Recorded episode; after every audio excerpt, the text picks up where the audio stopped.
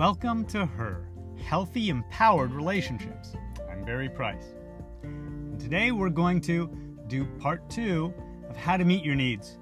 So if you haven't listened to part one yet, go back and do that first part of the needs assessment where you find the top four needs you really have. Some you'll already know, some you might be surprised by.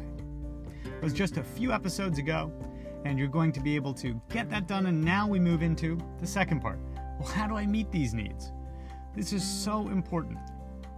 Every relationship that I've seen struggle, any single person who's had problems with dating, it always comes from unmet needs and an inability to know how to get your needs met with a person in a relationship. So, there are a few ways that we can start to build a systematic way to meet our needs. The first one is the hardest one to wrap our head around, and yet it's the most powerful to actually reduce the need that we have for the need before it even comes up. So, let me give you a non emotional example. If you are hungry, it tells you that you need food. You have a need for food. A direct way to actually meet the need would just be to have food. I need food, I get food. But that's not what we're talking about here. That is not reducing the need ahead of time. That's just meeting the need once you have it. Reducing the need ahead of time would be you asking yourself, what are the things that make me even hungrier? What are the things that make me really need more food? And you might identify something like working out really hard for a long time makes you even hungrier. So, how could I reduce my need for food? I could work out less hard and for less time. I won't have as big a need for food. Now think about how you could apply this. You could apply this so many ways, like one of my clients, Jane, who began to realize that she had more self doubt and insecurity and really needed more reassurance and guarantees that she could feel safe and trust people. It was a very high need of hers. But one of the reasons she needed it so much was her mother would always question her, criticize her, make her doubt herself. And the more she was in touch with her mom and sharing her vulnerable inner feelings with her mom and questioning her own decisions and letting her mom tell her what she thought of why she was wrong to make them, the more she craved and needed somebody else to reassure her.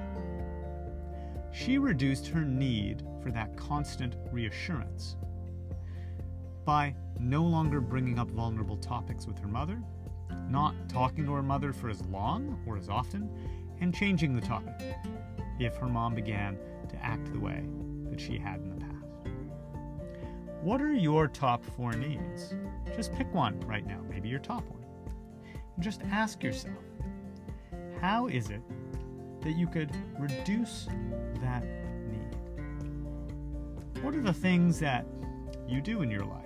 The places you go, the activities, the people you're around that increase how much you need this? And what decreases how much you need it? What little changes could you make? What adjustments could you make that would help your need for this thing be less?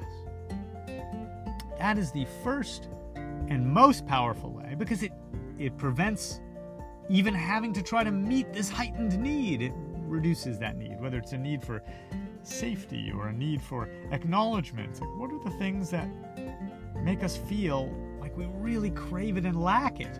Well, if we reduce those, or if we change the things that make us really need it so badly, then that helps. We'll get into the two other ways to set up an automated system in the next few podcasts. So keep listening. I'm going to sprinkle these in because I want you to have time to apply. So, for each of those top four needs you identified, you're going to ask yourself, how could I reduce how much I need this? What are the things I could change? What are the things I'm currently doing or putting up with in my life that are raising my need to do this or have this? And how could I lower that need? Reduce the need for this? Do that, And we will touch base again on the next powerful way, which will be an automated system that we're going to help you set up to get those four needs met. For now, let's reduce how much you need those four needs, and we'll talk again about your needs very soon. When your needs are met consistently, when you feel like your cup is filled, you are your best version of yourself, more attractive to love and your soulmate than ever before, a better partner than ever before, and a healthier, more empowered woman than ever before. Much love.